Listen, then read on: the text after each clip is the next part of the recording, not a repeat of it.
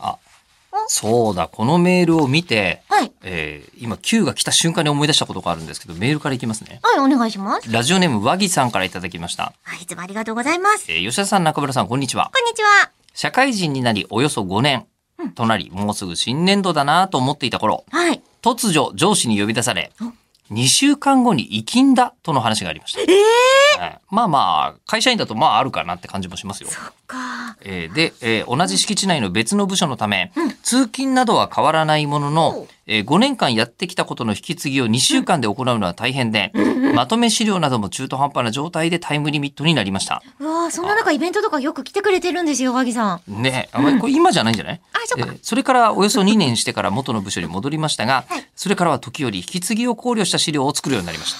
社会人力のアップ。あ、大事はい。で、これで何を思い出したかというと、はいえりこさんにそういえば伝えとかなきゃいけないことがあったなと思いました何ですかえーあの弊社にはいデータサイエンティスト沢田いたじゃないですか。はい。データサイエンティスト沢田。ここの番組をね、プええロデューサーとして引っ張ってってくれてました。引っ張ってってくれてたのかな追っかぶせられてました。初は代い。初代かな初代だっけあ、結果初代いや、いや、違うかな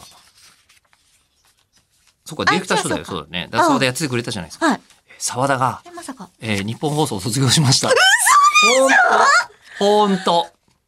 この4月をもって。聞いてないええあのーいや、もうほんと、4月1日に、うんえっと、あの、在籍していた人間に、え今年は、あの、いろいろと賃上げだとか夏を言うじゃないですか。うんうんなので、ちょっとだけボーナスみたいなのが、うんえあったのは、ちゃっかりもらってから卒業しま した。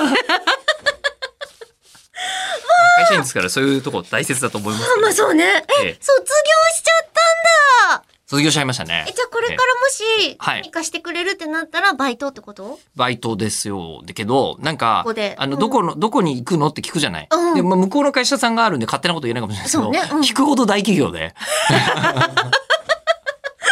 あ、そうっていうじゃ。あそれは転職って思っていいのあまあ、転職ですね。おーうんあ、別になんかあの、なんか、えっと、会社をクビになったわけではないです。本人の、本人のご意向で。なるほど。うんなまあだってほら世の中考えてみたら週休3日とかだからね、世間はね。嘘でしょ。そういう時代だよ、今や。もうほんとほんとほんと。え、とわさんそうなのいや、もうそういうのはもう取り沙汰されてたりするようなことではあるんですよ。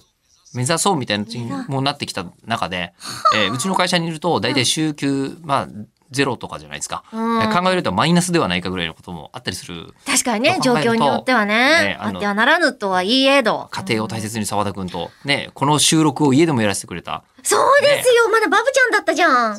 そそうれは沢田がじゃない。 沢田 のお子さんがね。そうそう、お子さんがねめっちゃ可愛かったのああというよ。ことで、あの、沢田くんお疲れ様でした。お疲れ様ありがとうございました。沢田にです。捧どぐこか会で。